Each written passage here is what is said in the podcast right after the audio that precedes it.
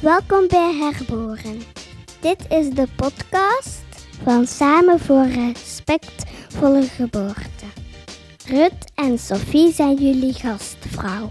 Veel plezier!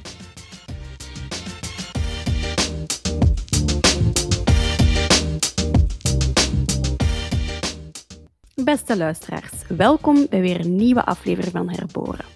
Vandaag zijn Sophie en ik, jullie gastvrouwen, hier weer met een gast. En onze gast vandaag is Veerle.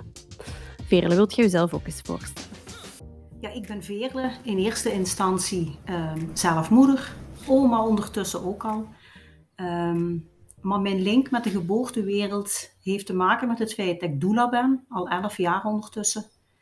Tegelijkertijd ben ik uh, hypnobirthing docenten. Dat doe ik nu zo een jaar of vier. Ik ben al 25 jaar borstvoedingsconsulente. En sinds ruim een jaar ook draagconsulente. En daarnaast ben ik ook voorzitter van de Vlaamse Federatie van Doula's. Wat wil zeggen dat ik een beetje de moederkloek ben. Zo zien, ik weet dat heel veel mensen mij zo zien, de moederkloek van alle doula's. Um, waarbij ik probeer om vooral die doula meer bekendheid te geven, uh, in gesprek te gaan met andere zorgverleners in de geboortewereld en bruggen te maken met, met, met gynaecologen, met vroedvrouwen, met ziekenhuizen. Zalig dat je hier bent, Veerle. We zijn heel blij dat we met u kunnen babbelen, want dat wouden we al vanaf dat we een podcast wouden, wouden we u zeker al uitnodigen omdat jij zo goed kunt vertellen, uh, lekker sappig uh, je verhaal kunt doen. ja, ja met, met een Limburgs accent, maar dat kan ik ook niet wegsteken. En zeker als ik volop aan het vertellen ben, dan vergeet ik wel eens even van waar ik vandaan kom en dan komt het er heel vlotjes uit. Dat is prima, dat is de bedoeling. Dat is deel van de charme. Wanneer is dat verhaal voor u begonnen? Um, voor ja, je bent mama en je bent al 25 jaar borstvoedingsconsulent. Is, heeft uw moederschapsreis u daartoe gebracht? Um, of is dat pas later gekomen of was dat ervoor al? Nee, het is, het is eigenlijk gewoon um, het moeder worden, want ervoor was ik eigenlijk daar helemaal niet zo in geïnteresseerd. Um, het moeder worden heeft daar zeker een heel belangrijke rol in gespeeld. Ik ben bij mijn eerste zwangerschap uh, misschien enerzijds, ik dacht dat ik geïnformeerd was, maar achteraf bleek dat toch niet helemaal zo te zijn. In die tijd was standaard het protocol. Je gaat in eerste instantie naar uh, de huisarts. Die deed ook een groot stuk van de begeleiding van de bevalling. En je kwam dan in heel de zwangerschap een keer of drie binnen gynaecoloog, twee of drie keer. En dat was het dan ook, alleen voor die drie echo's. Um, en ik weet het moment dat ik bevallen ben, ik wou ook absoluut borstvoeding geven. En ik wou mijn, mijn eerste kind, dat was een meisje. Uh, ik wou borstvoeding geven. En, en daar gebeurde eigenlijk al heel veel wat ik vandaag in mijn huis. Wacht eens even. Mijn kind wegnemen, want het moet nog gewassen en gewogen. En ik denk dat ik al zes keer gevraagd heb, mag ik ze dan nu aanleggen? En dan telkens kwam het verhaal van, ja maar wacht, we gaan ze eerst wegen en meten. Um, we gaan kleertjes aandoen. En maar wacht, we gaan jou ook eerst wassen we gaan jou eerst naar de kamer brengen. Uh, en dan uiteindelijk van, ja, mag ik dan mijn dochter aanleggen? Oh, dat is jammer. Ze heeft suikerwater gehad. Dus bij gevolg sliep dat kind. En dan uiteindelijk vier uur later krijg je dan... Ja, ondertussen was ze wel bij mij, maar ja, ze sliep. En ze zat, ze zat er weer terug in het stukje in die slaapfase. En dan mocht ik ze eindelijk aanleggen. En dat kind had dus al van een flesje suikerwater gehad wist ook niet goed wat ze met die tepel dan uiteindelijk moest doen. Dus ik druk op het belletje in het ziekenhuis, de vroedvrouw komt. En eh, als er iets is waar je een vrouw haar zelfvertrouwen volledig mee weg kunt krijgen, dan zijn dat de woorden, ah, maar ja, met die tepels gaat dat ook nooit niet lukken, zei de vroedvrouw oh toen. God. Ja, weg zelfvertrouwen. Het eerstvolgende wat ik kreeg was een tepelhoedje en dat was voor mij een doodsteek. um, uiteindelijk heb ik me veel moeite mijn dochter zes weken borstvoeding gegeven waarbij ze in gewicht ook bijna niet bijkwam. Uh, maar er, er, was ook verder heel weinig ondersteuning. Vroedvrouwen die aan huis begeleiden, was ook niet. Ik, ik denk dat ik meer gehad het aan, aan, de apotheek dan aan eender wie in de omgeving. Binnen mijn familie was er ook niemand die borstvoeding gegeven had, of toch tenminste niet met succes. Dus ja, als jonge moeder van een eerste kind, je weet van niks. Maar bij een tweede dacht ik, wacht eens, maar nu gaan ze mij niet meer hebben, hè. Dus zeker op vlak van borstvoeding. Ik vond het toen zo jammer dat het niet gelopen was gelijk dat ik dat wou. ben ik bij de VZW Borstvoeding in de tijd hier bij mij in de buurt waren van die moedergroep waar je dan terecht kon voor informatie. Daar ben ik toen terechtgekomen en eigenlijk in die eerste sessie hoorde ik al meteen, ah ja, maar wacht eens, ik had veel meer op mijn strepen moeten staan. Ja, er stond nog los van, van het bevallen op zich, het ging dan puur over die borstvoeding. Ik had moeten zeggen, niemand neemt mijn kind hier weg, die blijft hier bij mij totdat hij dronken heeft. En dat heb ik dus effectief bij de tweede ook gedaan. Dat was twintig maanden later. En rara, ik had nog exact dezelfde tepels. De kind hapte aan en was meteen weg met hetgeen wat hij kreeg. Er was geen enkel probleem. Ja, ja, maar ja. ja. Ehm, en uiteindelijk ehm, weet ik dat bij mijn derde kind, nog eens, want ik heb op vier jaar tijd drie kinderen gekregen, wat best wel pittig was. Ik heb op die vier jaar tijd ook best wel heel veel, zeker op vlak van borstvoeding, heel veel zien veranderen. Ehm, dat ik toen echt zoiets had van, uh, ja maar wacht eens even. Ook op vlak van bevallen. Blijkbaar ben ik toen meer voor mezelf opgekomen, besef ik nu, toen op die moment niet van, uh, wacht eens even. Ik ga hier even recht zitten, want ik wil helemaal niet met mijn benen in de beugels. Op een heel subtiele manier, intuïtief, dat ik voor mijn eigen ben opgekomen. Um, en het is eigenlijk bij die derde, dat, dat voor mij alles rondom, zeker in eerste instantie die, die borstvoeding, dat is zo beginnen, dat vuurtje is aangewakkerd toen. Dus toen ben ik aan de slag gegaan als borstvoedingsconsulente. En daar hoorde ik dan heel veel verhalen van vrouwen die. Um, ik, ik gaf dan ook infosessies van borstvoeding, wat ik trouwens nog altijd doe. Um, verhalen van vrouwen die zeiden van, goh, ik heb precies iets gemist tijdens de geboorte. Of er werd niet naar mij geluisterd, of ik had niks te zeggen. ik dacht, allee jong, dat kan nu toch niet, dat, dat vandaag de dag nog kan. Allee, ik dacht dat 24 jaar geleden, maar ik denk nu nog eigenlijk altijd hetzelfde. Dat er niet geluisterd wordt naar vrouwen. Waar komt dat vandaan? Uh, dan heb ik heel even getwijfeld. Zou ik vroedvrouw worden? Maar ja, ik zat dus met drie kleine kinderen. Een man die altijd s morgens om half zes de deur uit was, maar nooit wist wanneer hij s'avonds thuis was. Om dan nog een voltijdse opleiding te gaan volgen. Ik was ondertussen 30. Ja, weet je, het paste gewoon op dat moment niet in mijn leven. Maar er was wel iets wat mij steeds meer, ja, die interesse kwam voor niet alleen die borstvoeding, maar alles wat ervoor kwam. Want het was mij al heel snel duidelijk dat de manier waarop je bevalt ook weer invloed heeft op die borstvoedingsperiode. En dan is uiteindelijk elf jaar geleden de doula op mijn pad gekomen. Ik weet nog altijd niet juist hoe dat ik bij die doula terecht ben gekomen, want op dat moment waren er in Vlaanderen, ik denk twee of drie, meer waren er niet. Um, en ik ben eens gaan googlen en ik kwam toen uit bij een infomoment van een, een doula-opleiding in Antwerpen, binnen de Joodse gemeenschap. Dus ik ben daar naartoe geweest, een week later was ik ingeschreven en ben ik met die opleiding begonnen. Ehm, maar ik had ook zoiets van, dat was voor mij nog niet voldoende. Ik had nog het gevoel dat ik nog niet 100% wist wat een doula deed. Dus uiteindelijk ben ik dan in Nederland bijkomend nog een verdiepingsweekend gaan volgen. En toen had ik zoiets, oké, nu, nu kan ik erin vliegen. En daaruit is dan verder gekomen dat ik samen met een collega een VZW die al bestond van doulas, maar die eigenlijk een beetje slapende was, om die terug wat vuur in te blazen ehm, en vervolgens van daaruit te vertrekken. En als je ziet wat we nu met de doula staan, ondertussen hebben we 99 leden. Binnen drie weken starten we met een, uh, een nieuw opleidingsweekend en de opleiding voor volgende, volgend jaar, april, begint ook alweer goed vol te lopen we hebben best wel een flinke wachtlijst. Dus ik denk dat de doula een heel belangrijk, op dit moment al een belangrijk stukje invult van wat er misschien op dit moment gemist wordt voor door heel veel ouders binnen de geboortewereld. Maar dat het alleen nog maar gaat groeien. Ehm, en, en dat het echt iets is van een en-en verhaal en niet het of-of. Het is niet kiezen voor of een gynaecoloog, of een vroedvrouw, of een doula. Je kunt gerust voor iedereen gaan, voor het totaalpakket.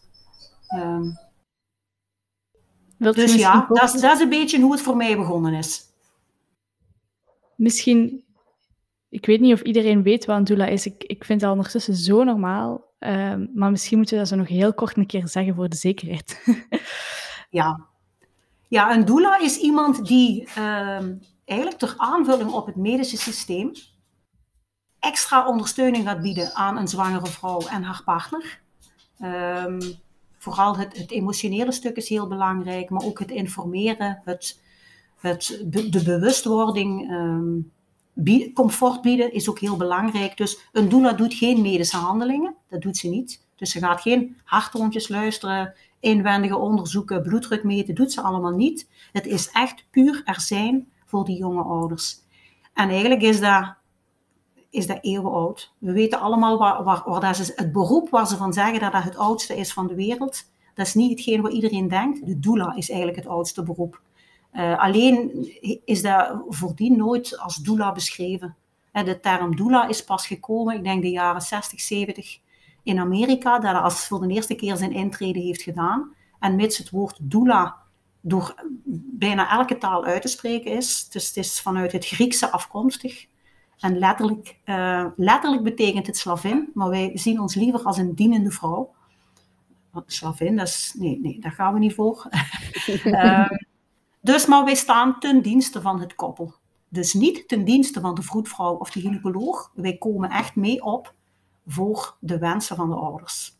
Hun wensen staan centraal. Dus wij spreken ook niet in plaats van de ouders. We gaan hun stimuleren om zelf mondig te zijn. Uh, maar we weten dat onze aanwezigheid vooral het belangrijkste is. Dat onze aanwezigheid meer vertrouwen geeft aan, aan de, de, de vrouw die voor het eerst of voor de volgende keer mama gaat worden maar ook zeker en vast een ondersteuning voor de partner. We nemen de partner van de plaats niet in. Degenen die dat denken, weten waarschijnlijk nog niet goed wat een doula is.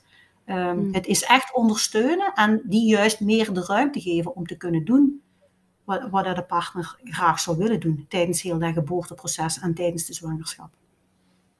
Ja, ik vind dat heerlijk, hè? zalig hè, dat dat er is. Maar ik moet ook altijd wel denken, moet ik toegeven, dat um, ik ervan droom dat we dat allemaal doen als zorgverleners. Dat niet alleen doulas die ruimte creëren voor een koppel, maar dat ook vroedvrouwen en gynaecologen die ruimte creëren. Um, want dat is uiteindelijk allez, waar het wel over gaat. Dat, een, uh, ja. dat iemand zijn keuzes kan maken die hij wil maken en dat we daar allemaal ruimte voor maken. Ja, absoluut. Maar eh, ik denk dat we ook uh, allemaal weten dat het systeem zoals het op dit moment in elkaar zit. Ik denk dat elke zorgverlener liefst zoveel mogelijk die één op één ondersteuning wil geven. En als je werkt als zelfstandige vroedvrouw, dan kan je daar heel goed aan tegemoet komen. Maar in ziekenhuizen waar zoveel werkdruk is, waar vaak één vroedvrouw verantwoordelijk is voor drie, vier uh, verloskamers, als die allemaal vol liggen, dan schiet er weinig over van de één op één ondersteuning. En dan weet ik ondertussen ook, op de plaatsen waar doulas al veel geweest zijn in ziekenhuizen, dat ze echt met open armen verwelkomd worden. Omdat de vroedvrouwen ook weten van, goh, dat is alvast één koppel waar we ons minder zorgen om moeten maken. Omdat we weten, die is ondersteund. En als doula moet, doe je dan uiteraard wel geen medische dingen. Maar je hebt er wel kennis van. Je, je hebt wel zoiets van, oeh, hier gaat precies iets niet goed. We moeten eens even op belletje drukken en dan zorgen dat er iemand komt. Mm. Um, die kan kijken wat er hier precies aan de hand is. Uh, doulas zijn, zijn zijn er eigenlijk ook voor iedereen. Ik vind mezelf ook heel vaak doula van de vroedvrouw. En soms zelfs van de gynaecoloog. Om hen even bewust te maken van het feit van, hè, alles oké, voelt je nu goed? Is even stilstaan bij wie je als mens bent. Ik denk dat dat zo belangrijk is. En het menselijke stuk, ik zie regelmatig dat er weinig, weinig of minder ruimte voor is. Terwijl dat wel mee bepalend is voor hoe een, een koppel of hoe een vrouw een geboorte ervaart. Dat is, hoe, hoe was die omgeving? Hoe, hoe zijn de mensen met haar omgegaan? Is er naar haar geluisterd geweest? Dat is zo belangrijk. En als doula proberen wij mee die ruimte te creëren dat er geluisterd wordt. En het is ook prachtig om te zien dat wetenschappelijk onderzoek dat ondertussen zo mooi ondersteunt, wat een enorme impact dat dat heeft. Als je die één op één ondersteuning hebt van specifiek een doula, iemand die niet medisch is, die een nieuw partner is, die daar gewoon puur is daarvoor, ja. dat dat echt een groot verschil maakt, juist ook op al die medische zaken, hè, op de kans op een keizersnede, de kans op andere interventies, dat dat heel erg naar beneden gaat. Als je daar geïnformeerd en ondersteund en, uh, ja, en veilig bent. Want ik denk dat dat ook voor een deel de rol is van de doula, zoals dat je al zei, velen, zo er gewoon zijn en daarmee die spaceholding doen, die veiligheid creëren. Ja, dat is heel mooi. En niet alleen dan inderdaad voor het koppel, maar die veiligheid voor, voor iedereen die daar is, dat is prachtig en uh, zo waardevol. Hè? Ja, absoluut. Zeg Veerle, we weten dat je heel goed verhalen kunt vertellen. Hè? Sofie ja. en ik, we weten het al, onze luisteraars weten dat nog niet, maar nu gaan ze dat ontdekken. Wilt je een verhaal vertellen aan ons wat dat mooi illustreert wat je net hebt verteld? Je hebt er waarschijnlijk heel veel. Je mocht er eentje kiezen.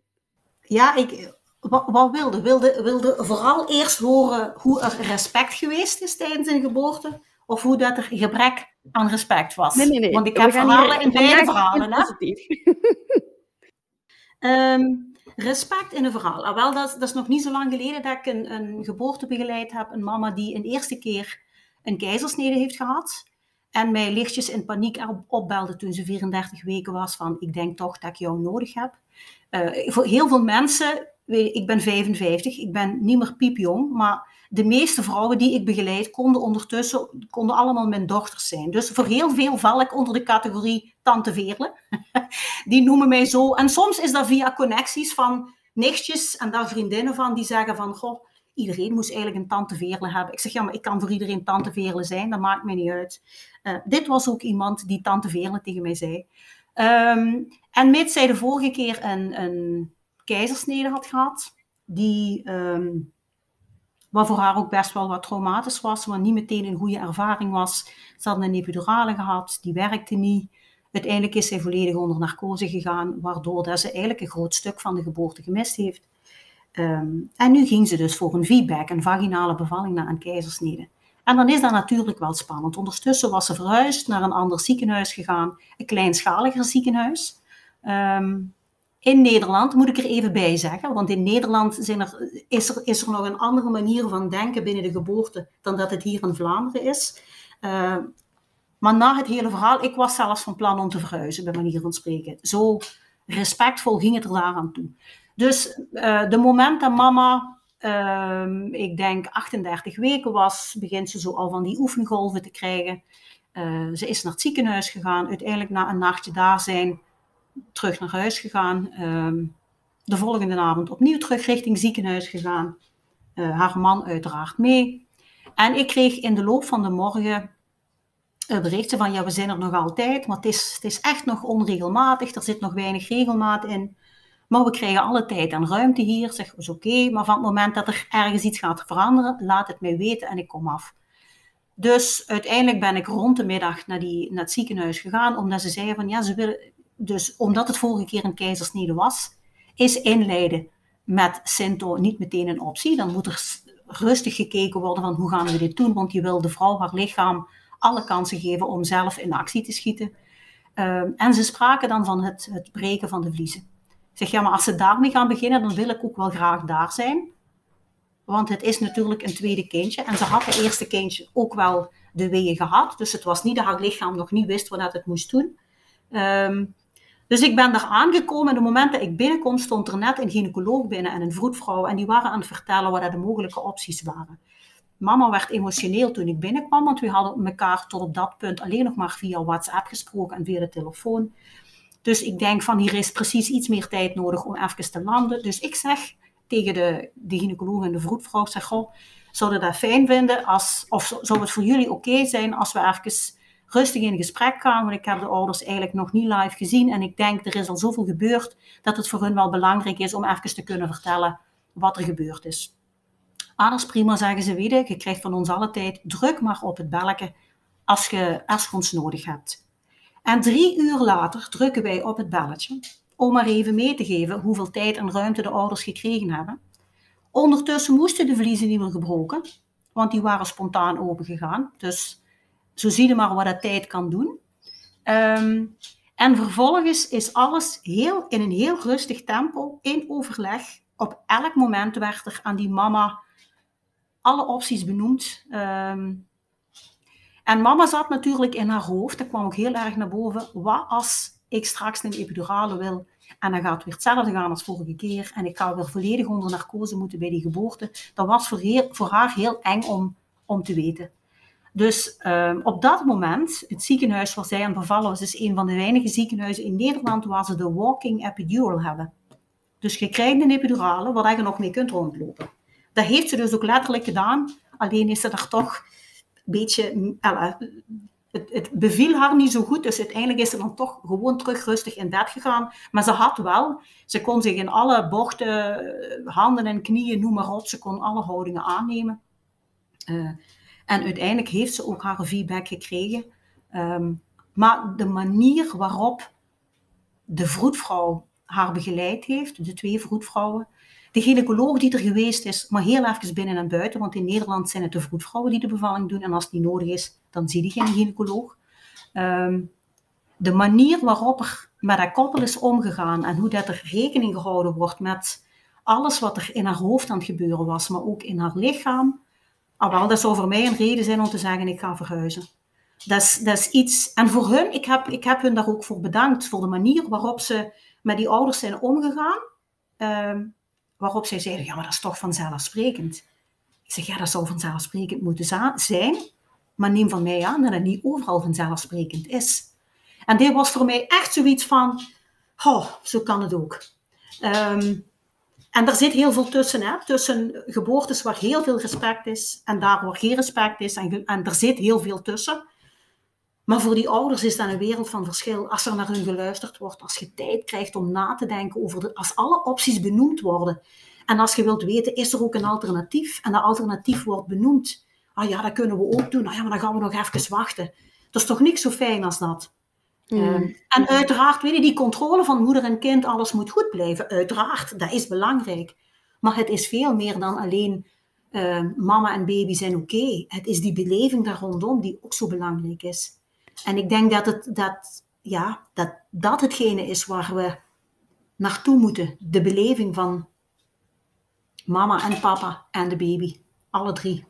Ja, en ik kan mij voorstellen ook, zelfs gewoon door daarbij te zijn, als er op die manier mee omgegaan wordt, dat je helemaal ontspant. Dat je echt gewoon, voor u dan weer, als jij daarbij bent en ze geven je zo alle tijd en ze zijn kei respectvol, dat je jezelf al voelt ontspannen.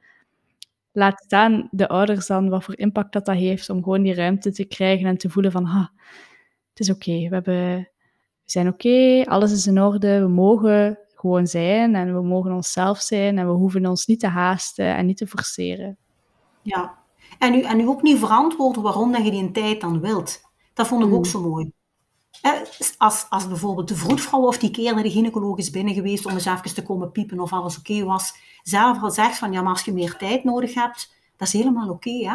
dat die dat al vanzelf benoemen, dat is zo'n zo eye-opener, dan denk je, wow, wat was hier aan de hand? Waarom kan dit dan niet overal?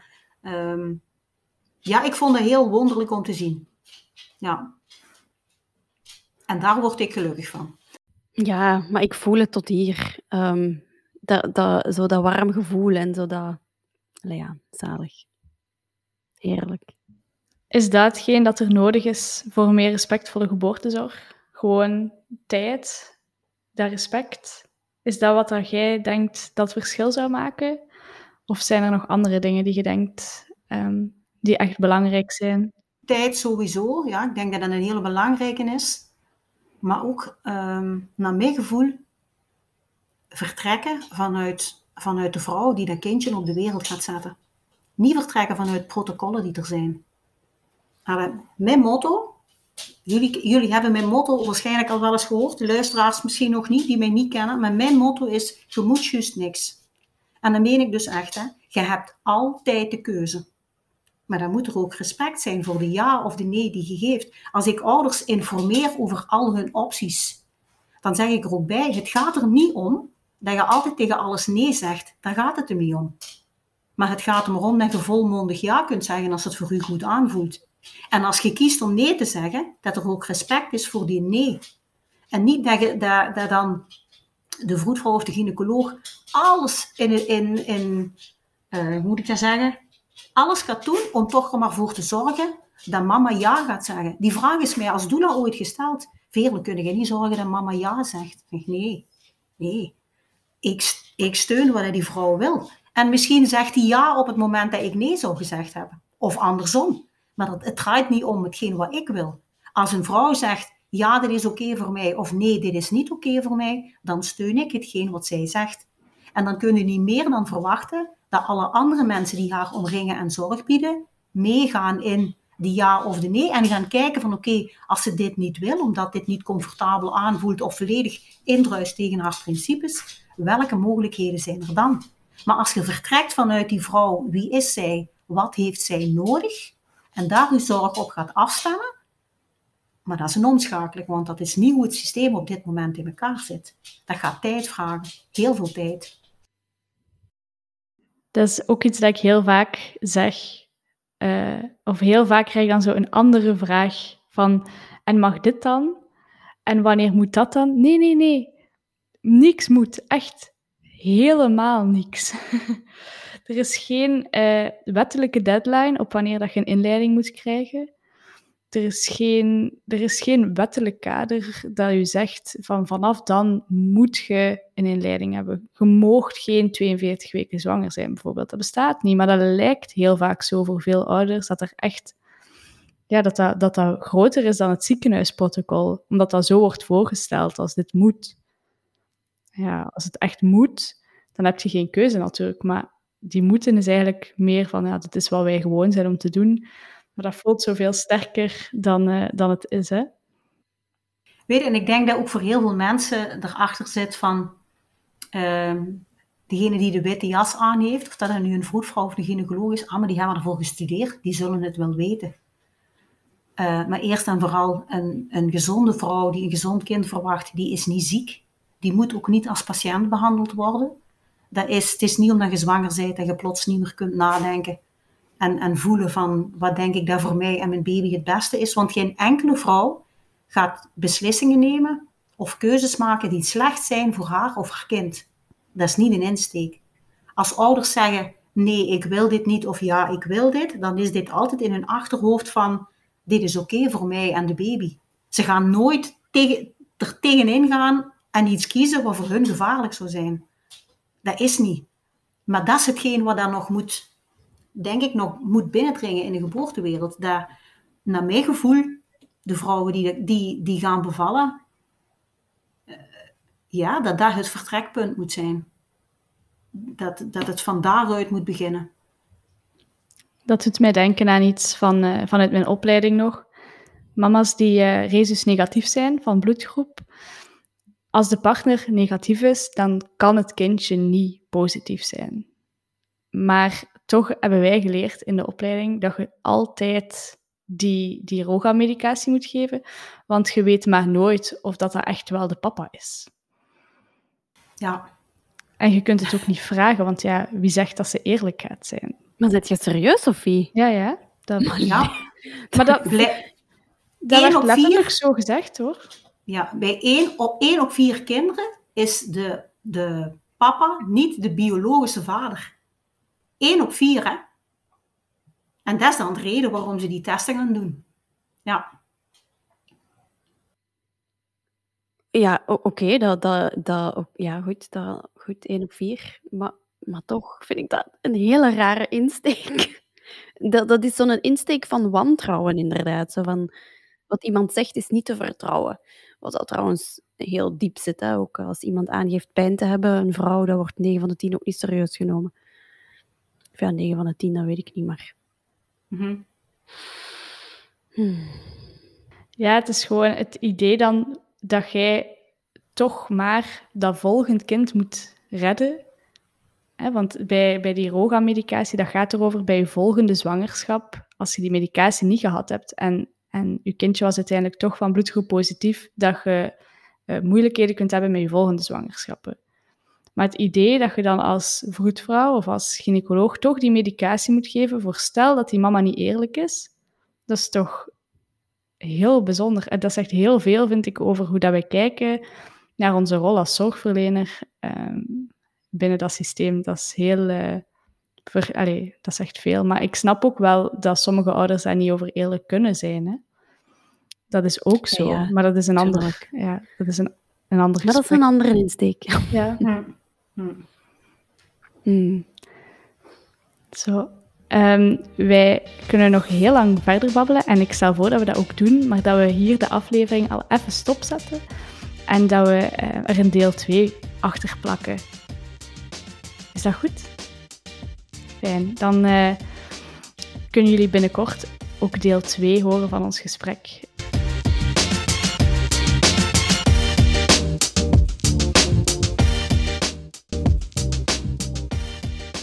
Bedankt om te luisteren.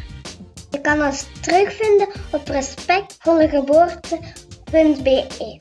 Of je kan kijken op Facebook of op Instagram. Je kan ons ook een mailtje sturen. Dat kan op samen@respectvollegeboorte.be. Tot de volgende keer.